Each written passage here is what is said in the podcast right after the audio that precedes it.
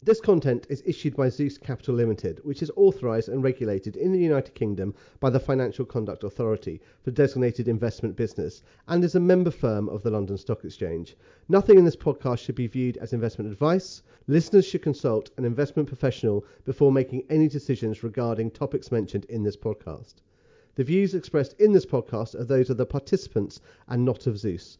Please note that participants in this podcast may have financial interests in the matters discussed. Hi, I'm Nick Searle, a member of the Zeus Equity Sales team and host of A Different Perspective. Here we interview interesting characters from the world of business and finance and uncover a different perspective. Follow us wherever you get your podcasts or contact me at live at zeuscapital.co.uk. It's Wednesday, 26th of April. With me today, I have Jason Tebb. Jason is CEO of On the Market. On the Market is the AIM listed majority member owned property portal. Jason started his career on the shop floor as an estate agent at Foxtons and Chestertons, moving into estate agency management with LSL and others. Jason joined On the Market as CEO in December 2020. Jason, welcome. Thanks, Nick. Great to be here. Oh, great to have you here. Can we start maybe with you walking us through your career? Of course. So it's um it's an interesting journey. Most people um, who are in the estate agency sector, as I was up until relatively recently, um, not many turn up saying I always wanted to be an agent. That's the fundamental thing. People tend to fall into the industry rather than actively seek it out. I was doing something completely different. Um, at university. I was actually studying to be a clinical psychologist of all things. Um, that's what I wanted to do. For the, this is probably um, it, it, depends on how old you are, but if you remember Cracker, the TV show, um, yeah. where uh, Robbie Coltrane, bless him, um, is sadly no longer around, um, helped the police in finding criminals and uh, looking at it from a psychological perspective with profiling as it was you know, the, the early days of profiling back then. That's what I wanted to do. That that that, that was from very young age, that's what I wanted to to be. Um, so I studied for it for a long time, and um, I, I, got to the stage where I got my degree, um, and then it sort of dawned on me that if I wanted to actually do that particular role that I was interested in, I'd probably have to wait 30 odd years to get to that point because back then the sector was still in its infancy. There was a lot. Um, there was a, lot of dead man's shoes in in that yeah. in the sense that you had to be at a particular role for a long period of time before ever moving into that kind of area. And I'm by nature, I'm not the most patient of people. So um, I decided to have a bit of a career change. I, uh, if I'm really blunt with you, I didn't really know what I wanted to do. I was in my mid 20s. Um, I had my career path set out for me, and then I had to change my mind and go down a different route. Um, and I went off traveling for a bit, um, as people do when they try and find themselves, as it's now called. Um, and I didn't find myself, but a mate of mine found me and said, "Look, I've just left this business. It's a little bit too intense for me, um, but it would be right up your alley. And I said, great. Where, what is it? And it's, like, it's a company called Foxtons in yep. London. Um, I had no idea what Foxtons did. I had no idea it was a, a an estate agent.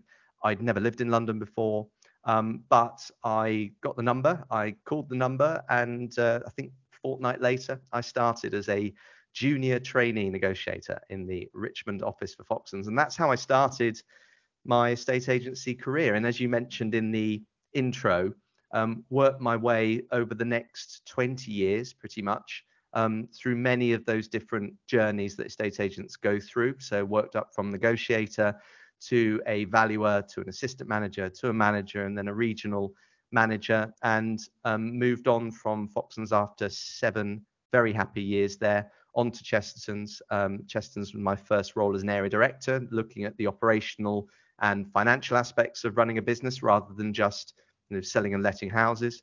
And then from there, I took a, uh, the London region for LSL, uh, some of their brands, predominantly the Your Move brand, mm-hmm. um, and was uh, responsible for some of the some of the um, great stuff we did there in terms of changing the way the brand was perceived, moving our average house price up on instruction, moving the fee levels up. And also, that's when I learned about multiple income stream management, lots of things that happen before, during, and after a transaction, not just purely the transaction it, itself to help generate revenue.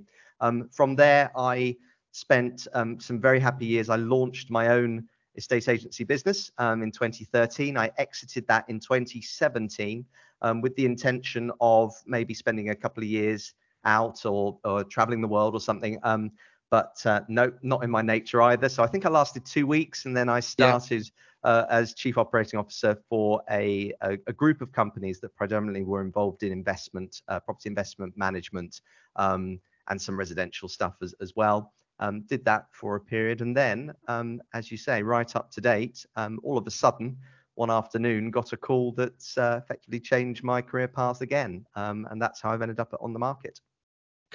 And then you're joining December 2020. I mean, that was pretty much in the thick of COVID. Yes, it was a um, it, it was an interesting scenario because, um, as I said, I first got a call about the potential role. I think the week that the lockdown started, so either February or March of, yeah. that, of that year, it was sometime around then. Um, and I went through the entire process, six months of that process, um, never meeting anyone physically right up until the very sort of tail end of the of those um, of, of those sessions, and I I had to get very used to um, you know what back then it's it's completely normal now. You and I yep. are chatting like like this, but, but back then it was considered definitely a second degree of uh, communication. It wasn't necessarily the preferred level of communication at that time, and so I had to go through that process virtually on the other end of a screen and uh, and you know pan out my vision for the business and what I wanted to do and talk about my, my, myself and where I thought my skill sets lay, all in this virtual environment. And I think, you know, if you look back on that now, um, it probably set me up in good stead because my first six months were also yes. largely yeah. within the same environment um, yeah. with lockdown still on and off. So yes, it was a, a strange time, but um, I think it prepared me well for the future. Do you want us to chat through on the market and the market positioning? Sure. So, um, put very simply, um, onthemarket.com is a property marketplace. Um, that's sometimes referred to as a property portal. That's where estate agents, letting agents, and house builders advertise their available properties across the country. And then we attract consumers to the site, and they'll visit the site to search for properties of interest for sales and for lettings. And then obviously, we put the two together. We introduce the consumers with the advertisers. Um, at, at the, the, core of the business is obviously that piece on the market.com, which is the portal piece. Um, but on the market.com is also about you know, a wider ecosystem. You know, we're focusing on lots of technology enabled solutions to help our customers do their jobs more quickly, more effectively, more cost effectively too. And as I mentioned earlier, the ecosystem around the property transaction is vast. There's hundreds of things that happen before, during, and after. And essentially, over the last few years, since certainly since I've come on board, we've focused on those other parts of the of the ecosystem to help provide that additional value to our customers. And then how do you compete against, I guess, the the market leader that most listeners will know of? So the market leader um, has been around a long time, um, well over 20 years, longer than we have. Um, we are in in the in the rankings, we are third, a very very solid third in terms of the overall rankings against the market leader and the the, the second place. Um, our third position is pretty well galvanized now. Um, there have been challenges over the last couple of years that have come along and sadly gone away, sadly for them. But for us, we're now very well established. I think we're we're established, and I, I, even go so far as to say I don't consider us a challenger anymore. Um, in, we're often referred to as a challenger portal. I'm mm-hmm. not sure. I'm not sure after eight years listing on the AIM market when we should be uh, referred to as a challenger anymore. But I think we've well established ourselves now, and now, of course, our sights are firmly set on improving uh, our position and maybe one day getting to top spot. And how, and how do you how do you grow the business to get it to that top spot? Well, I think um, you know, brand building and um, you know building a business that essentially is a website, you know, a website which is our our main and certainly to some extent our only tangible asset in terms of what what we offer. Um, building that and building a business of scale takes both time and money. Having huge amounts of either um, isn't, nece- isn't necessarily the answer. You have to have both over a considerable period of time. Uh, what we've done is we've managed to get to a point which we're very pleased about to get to that break even position where we are cash generative as a business, where we are continuing to build on our own product and service offering around wider aspects of the property ecosystem to help provide new products and services to our agent customers and to our house builders too. We grow and continue to grow as a as an entity by operating in those areas, in those other strategic areas to help us grow both our revenue and then, of course, uh, from a knock-on perspective, grow our market share. As we do so, um, in these sectors, uh, visits to the site, so eyeballs, as I would call it, eyeballs breed eyeballs, stock that comes to the site breeds eyeballs. So it's a circle that we constantly have to adapt and change and look at in terms of providing as much content for our customers, Um, as much content for the consumer as well. And then obviously, the people who visit the site, therefore the network effects start to spread out and the brand builds over time. And that really is our strategy for the for, for the next few years. Now we have got to a position where we are well established and, as I said, cash generative. We can now expand into other parts of the property ecosystem all around this kind of tech-enabled property business, which will help to grow us in the future. I mean, would that lead to conveyancing done digitally, or what other sort of ideas would you have to bolt on to the main core offering?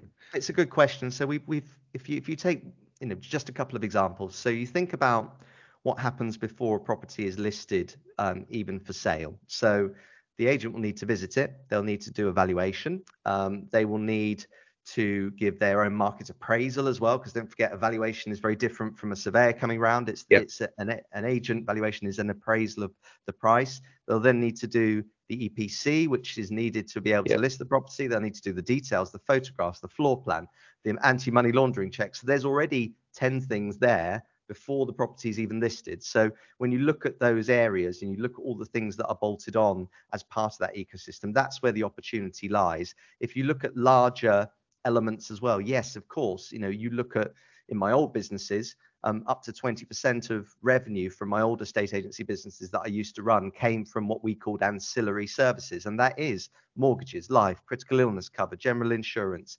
conveyancing, will writing, removals, and loads and loads of others. So we do see that as an opportunity in the future. And I think the other thing to mention is that um, we are a site that's generating, you know, 20 million site visits, give or take, every month. You know, we sit well within the top 50 most visited websites in the U.K. That's not just property sites, that's all websites. Mm-hmm. We have an enormous, compared to some, consumer engagement, consumer traffic, and we believe there's opportunity for consumer monetization strategies in the future as well. No, that makes sense. If you were to roll it forward 10 years or even 15 years, is there a vision that actually the high street estate agencies do disappear and and portals become the main way? I know there's obviously the the the relationship between the estate agencies and the portals, but it would seem if technology will allow us to put it all online really, with having some agents that maybe come and do valuation and that's it. Um, so I don't think that'll ever be the case, certainly not in my career times. so maybe not in my lifetime. And the reason why I'm so convinced of that is that, A, I've done the job for two decades, so I know. Yeah that there's much more to it than just, you know, listing a property or clicking a few buttons. B, I'm totally convinced that whilst there is an ever-moving trend towards more material information about a property, more upfront information, digitized central storage for that property information, what despite all that, what makes ultimately makes the difference is interaction between human beings. You know. Mm-hmm We are still in a scenario, even today, with all the technology, you look at how many prop tech businesses there are out there all trying to solve various solutions along the journey. The key thing that keeps it all together is the agent. It is their expertise, it's their skill set. If you look at what the average is in terms of how many properties fall through, so the fall-through rate, as we would call it for sales, um, it's been somewhere between 30 and 35%, depending on, you know, which metrics you look at. I mean, that's a big number. A third of all sales fall through. If you think about that from a a pipeline in any other industry. Mm-hmm If you're saying a third of your pipeline is gonna fall through, it's pretty concerning. What makes it? What makes the difference to that average is exceptional agents, is people to keep chains alive, is people to overcome challenges, is to manage expectations. And I think certainly, you know, while I absolutely applaud the fact that there's more technology coming to the sector, I think it's a good thing. I still think human interaction will be a fundamental part of the estate agency life cycle for many, many years to come. No, that makes a lot of sense, actually. That makes a lot of sense. Um, and then it'd be remiss of me not to ask about the housing market, and obviously the view, my view would be that, you know, higher interest rates potentially mean slower, slower transactions. I mean, what are you seeing on the ground as it were? Well, it's a very different picture than it was a few months ago. So I think everyone will will agree, particularly with the you know the the how loud the headlines were shouting uh, in October and no, November, and all the commentators were commentating about what happened in Q4 last year. Um, I think that rocked um, the house buying public, the house selling public, the landlords, and and the tenants um, significantly. Um, and that's why I think over that following period, particularly the, the first couple of months after the two budgets and three prime ministers yeah, months yeah. that we had, um, I think there, there was that element of instability. We've seen layered on top of that the cost of living crisis, the macroeconomic conditions that are at, at very best uncertain, um, geopolitical events still sort of rumbling on in, in the background that were causing all of this uncertainty together. And there was an environment where people were very cautious and, and nervous. And then you add to that mortgage interest rate rising on top of com- compounding that cost of living rise, and it, it did make for some tough conditions. Um, I think how that bore itself out was that certainly in terms of the metrics that we measure, um, you know, leads that are generated from new instructions um, towards the tail end of, of last year, that was affected. There's no doubt about that. It wasn't affected by as much as people thought or predicted. And the, the big thing that obviously you can measure is what happens to average house price. And then we'll yep. come on to transaction numbers. But average house prices, as we've seen from the last two, three months, are either um, dropping by point half a percent or one percent, or maybe even staying still. Depends on the on the metric that you you look at. Um, but I think we need to remember that after the COVID lockdowns, um, everyone was predicted that COVID would have a negative effect on house prices, that it would be 20% down, that it would be doom and gloom, no one would buy or sell at all. But the reality was, with the exception of the three months where no one could actually do anything, let alone yeah. buy or sell, if you look what happened in those two years subsequently after that, we saw on average 17%, maybe 20% house price growth, not house price decline in that area. And now I think we're seeing through a combination of supply and demand changes, there's more supply coming. Um, and and naturally people who've held off on a move for a long time you know that pent up demand will start look, looking again i think we've seen the combination of those factors mean that whilst prices are starting to drift off from their peak um, we're we're still a, a, long way away from what they were before the, the covid lockdown event and those rises of 17 to 20 percent over the previous years i think what we've got now is dare I say it, a business as usual market. Um, we've got a market where um, people have reacted to the changes in their, their cost of living. Um, interest rates have gone up and to some extent in a highly still a highly competitive mortgage market are, are yep. changing up and up and down. Um, inflation is the, the, the big target for the government th- this year, and whilst it had a little blip last month, there is still a very clear um, definitive approach to be able to bring inflation down. And I think we are in a much more normal market, business as usual market, than some people would think. Certainly in terms of the metrics that I see on the market.com as well. I mean, one of the things that we do is a property sentiment index. It's not necessarily um, you know d- data of house prices like the others do, but it, it's it's saying to our consumers who visit the site, how confident are you? You know, it's very much like um, the Royal Institute of Chartered Surveyors asked their surveyors, how confident are you in what's going to happen in the next three months? And we ask our consumers that. And last month, um, in the April report, reporting on March's numbers, 71% of active buyers in the UK were confident that they would purchase a property in the next three months. And 63% of sellers were confident they'd sell in the next three months. So both those stats alone say that I don't think consumer confidence has been dented other than temporarily in Q4 last year. And then in tighter property markets, do portals tend to perform okay and or well even as agents look for more eyeballs to sell their inventory? It's a very good question because um, you know you look at any business vertical when things are going well. Um, what do what do businesses tend to spend on people and marketing? When you look at things that aren't when things aren't going so well, what's the first cuts they make? People and marketing. The same things get get cut. In the agency sector and the, the house builder sector as well, more eyeballs means more potential buyers, which means more mm-hmm. potential sellers, which means more landlords, and all the whole cycle goes yeah. round again. So actually, uh, choosing products as well as our core portal service, having products that are specifically targeting on getting more of one of those cohorts, um, the, the take up can actually be pretty good because people, you know, a- agents are in a position where they're not necessarily getting 100 buyers registering for every single property now. Um, they do have to find those top buyers and top tenants who are in the best possible position, willing and able purchasers, and financially qualified applicants, and providing services that help to get those people Um, are in demand. And likewise for house builders, they've been very fortunate over the last few years that uh, you know that the concept of a pre-sold development um, became the norm. Um, you'd launch uh, a development to the market, even if not all of it was finished or practically completed yet, and there was still some in the build phase.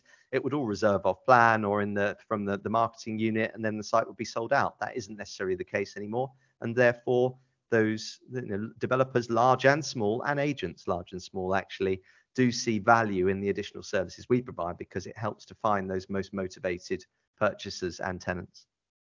I guess also now you have a you have a global eyeball pool, don't you? So you really do open up your inventory to a global market. Yeah, I think you're right. I think that's where, you know, the the portal space has been, you know, such a positive influence for for agents. I go back to, you know, the the days when I started very very early 2000s. The brand that I worked for wasn't on any portals. In fact, portals themselves were in their infancy back then. Um, to an average agent who historically used to spend, you know, thousands of pounds on the local paper, um, and it was how many pages you had in the local paper that determined your market share, and therefore how likely you were to get a call from a potential seller or for landlord.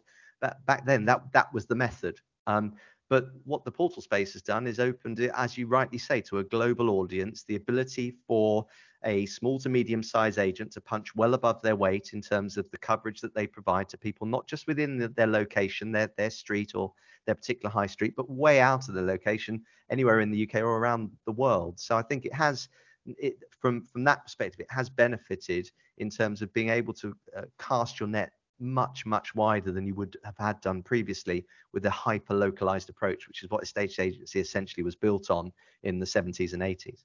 And then Estate agents, have they appreciated this? Have they have they have they warmed to portals?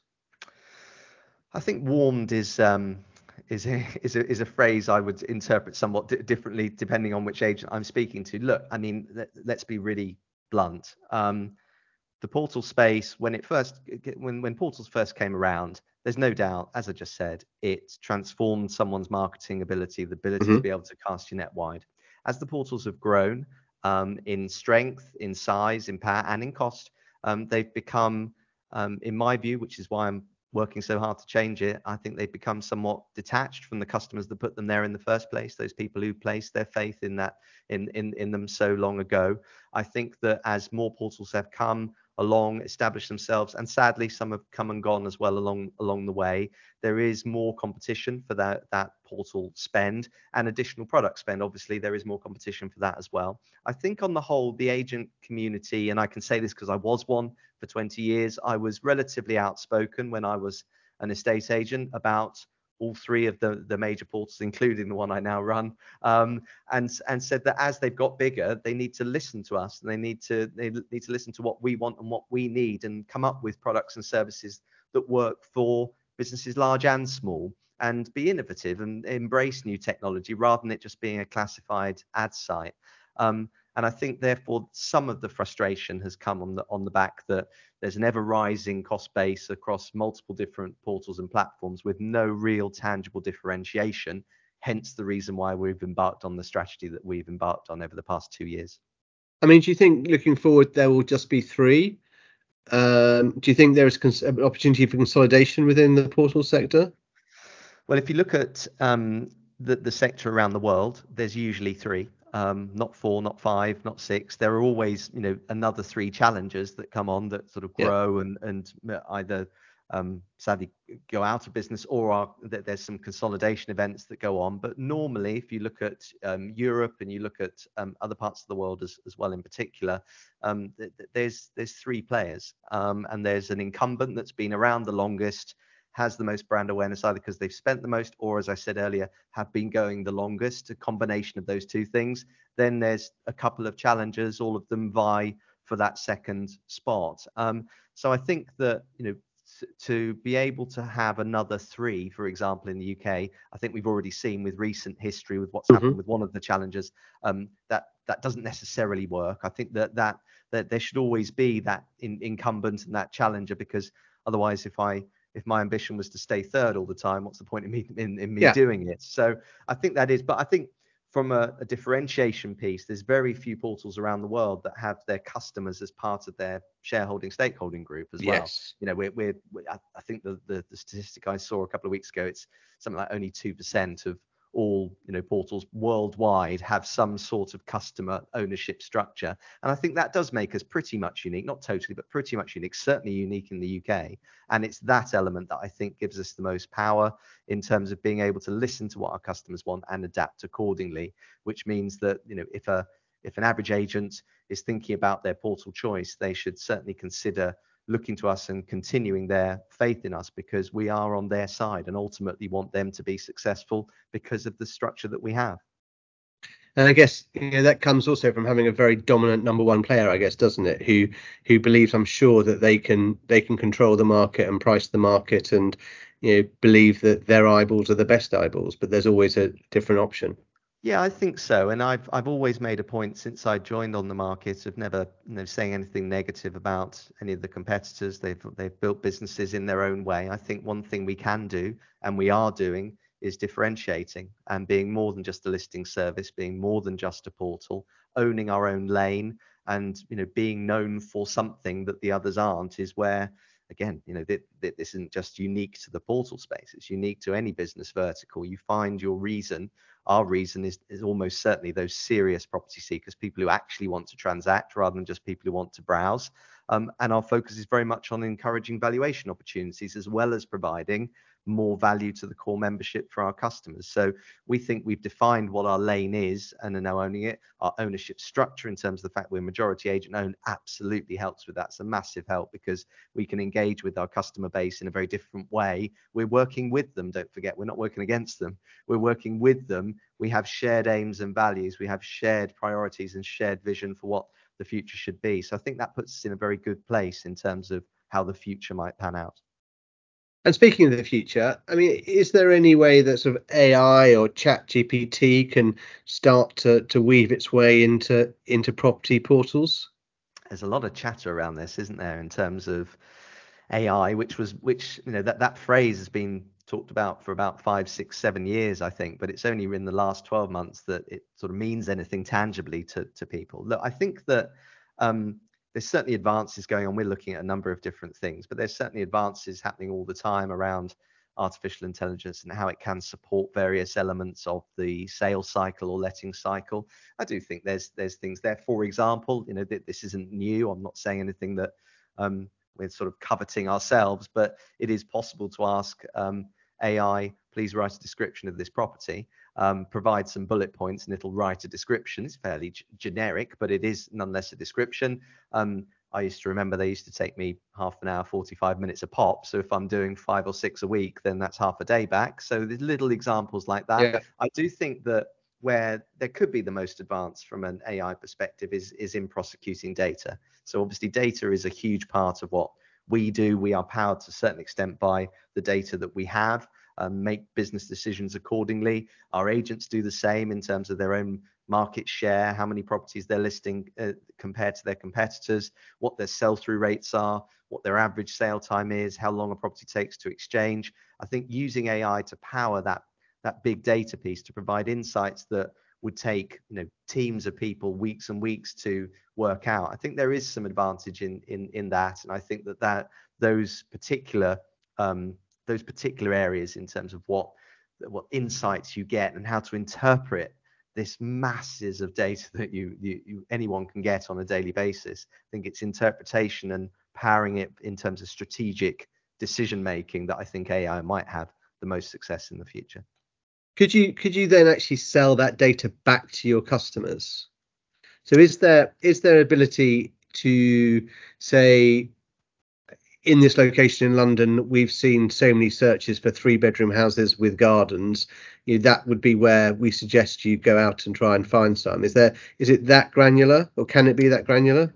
It can be that granular, um, and and to, to, to be clear, I think it that already happens. Um, we don't necessarily need AI for that. We will know on our on our site, you know, roughly how many visitors that we're getting to the site from any one of our lead generation areas, be it email, be it PPC, be it, you know, brand awareness, any of those brand building pieces. We'll know how many people are visiting the site, what their average time spent on site is, what locations they're looking at, what price range they're looking at, and that could power, If we knew, if we know that data, which we do already, it could power strategies about how to market to a particular data uh, data cohort. So just thinking of an example, um, I've worked in many branches in in my time, and I've worked in branches where, for whatever reason, we had a high propensity of stock that was over 750,000, but very little stock on below that.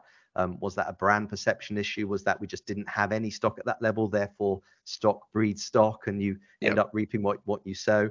How do you change that, and how do you how do you modify that to get a wider, broad uh a broader range of market properties, if that's what the decision is? AI and intelligent problem-solving can help to deliver that, I think. And are the agents and your members asking for that yet? Are they are they there with this sort of big data analytics, or is that something that you would need to persuade them to look at in more detail? I don't think they need persuading. It comes up already. I mean, I've just finished my latest round of town halls. They finished this morning, actually. Spoken to hundreds and hundreds of agents over the last seven days, um, asking them what they want and need from us, taking their views on board. And I would say that concept of using intelligent tools, AI, um, comes up. It came up pretty much every every time. It is something very much at the moment in terms of what's being talked about. So I don't think we need to persuade them. I think um, they they all know that, you know, even individually as agents, even a small agent is sitting on so much of their own data, let alone the stuff that we collate collectively. There's so much of their data that they are sitting on, and finding clever ways to use that data to benefit them, to build market share, to get new instructions, to provide insights into the headcount numbers for the next six months, those kinds of things. I think there's so much that can be done there, and I think we have an obligation, certainly from our perspective as a tech-enabled property business, to look at new Um, tech solutions, which we will absolutely do and continue to do so, but also help agents do that for themselves. I think there's an opportunity there as well. And then, if you again look forward, what or what are the key KPIs that you look at for the business, and how does that transcend into the wider market? What do you look at? What are the key performance indicators that you look at? Um, it's uh, pretty simple, really. You know, we are, as I said earlier, a website that gets traffic to the site from consumers, and the key performance indicators are how many of those consumers go on to generate a lead. So what we would call internally the conversion rate. How many site visits do we get? How many leads do we get off the back of those site visits, and what's the percentage of of, of those numbers? Um, so that is the, the key metric for me. Why is it the key metric when Um, many many industries and or many businesses in this sector focus on the headline number, the site visits? Um, my focus is on that, I think, for a very good reason, and that is, I don't need 100 million visits to a site a month to be confident that I've got the proportion of people who are serious about property seeking. You look at how the the the the U.K. Um, housing sector's made up. There's 27 million properties in total, much lower than people think, by the way. Mm-hmm. When you when you take out the 5.5 million in the private rented sector, the 3 million that are with local authorities, the 2 million that are in housing associations, and a couple of others, you're down to 17 million properties that could ever become available at any one time. A tiny proportion ever do become available at any one time. You look at the population of the U.K., 68 million people. You can take away a third of that because they're either too young or too old to buy a property in the first place, and then you look at the demographic spread on the back of that. You're actually dealing with a relatively small pool of people. Still millions and millions, don't get me wrong. But a relatively small pool of people. So I'm much more interested in the cohort of people that actually can buy or rent and want to do so, the available properties that could come to the market at any one time, and therefore, my key metric is the conversion rate of those site visits and the leads generated from it.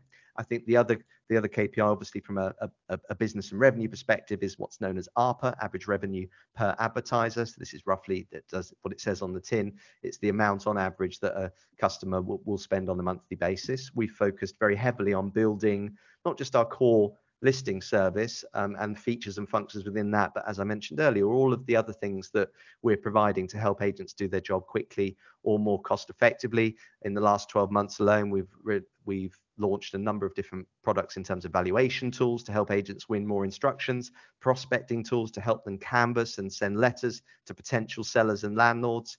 Um, we've uh, developed our own software solutions for the lettings journey and for the sales journey as well. Um, we've done a number of things, even in this past 12 months, that are really designed on helping agents make money for themselves, save money, um, be more compliant in terms of the compliance elements, and build their own businesses. And the by-product of that will be an increase in the average revenue that we get per advertiser. So they're the two key metrics. There's loads of others too, but they're the two things I focus on.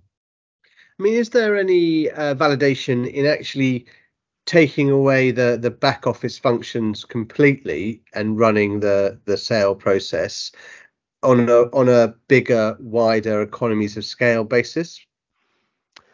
I think that so so it depends who you ask. So you you could get, you know, one thing that um, I know for a fact, having just done all these hundreds of people on town halls, is that when you when you ask 10 estate agents, you'll get 50% will say, "Yes, absolutely," and 50% say, "No way, never." So you do get definitely polarized opinions.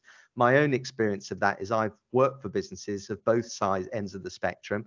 I worked for businesses who had, you know, centralized infrastructures that, you know, pooled resources, um, most of them in-house, but some of them were off-site as well or third party.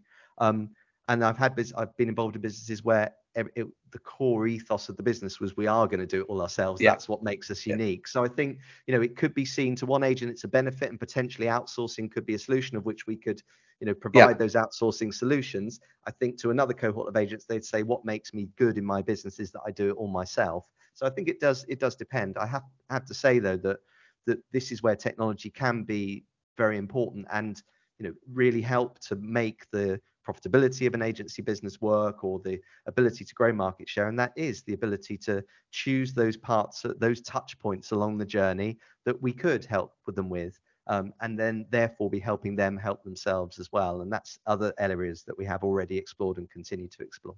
Jason, as my regular listeners know, I like to close with three questions. Let's take one at a time, if that's okay. Your greatest inspiration or mentor?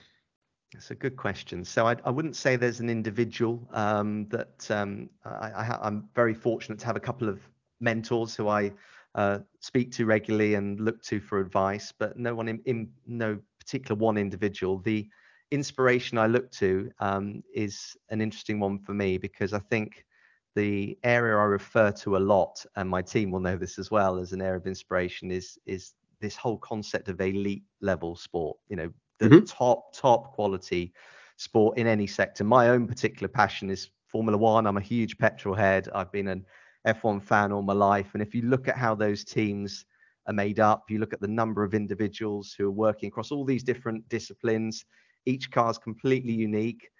There's hardly anything comes off a shelf. It's all based on individual designs, thousands of moving parts, and yet you do all that in the closed period over the winter, and then they arrive at testing in February early March, and by the time the grid lines up on the first race, there's less than two seconds between them. That's the bit that I find absolutely fascinating. So I think what that inspires me to do is this whole concept of success. Winning or losing or being successful in business is often about tiny tiny incremental changes. So it's the whole- Constantly improving. The whole Dave Brailsford marginal gains then. Yes. Small marginal gains. Small marginal gains. Um, and I look to that in myself. I'm hard on myself for that for that reason, to constantly improve myself as a as a leader, as a person. I look to that in my teams. I look to that in our strategy.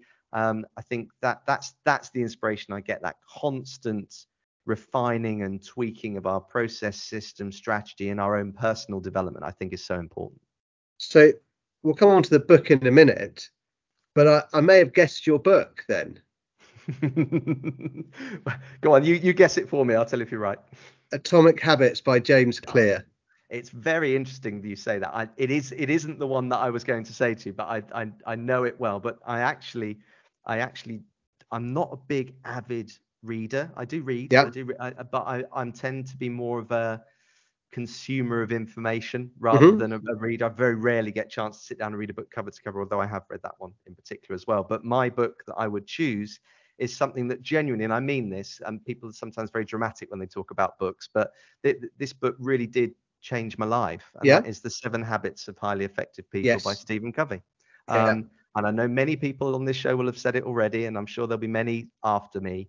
But when I was thinking about myself as a young person uh, in a an industry I had no experience in, being a salesman, which I also had no experience in, slightly older than pretty much everyone else in my Yep. office. You know, my manager was younger than me because I'd come, come into the industry later.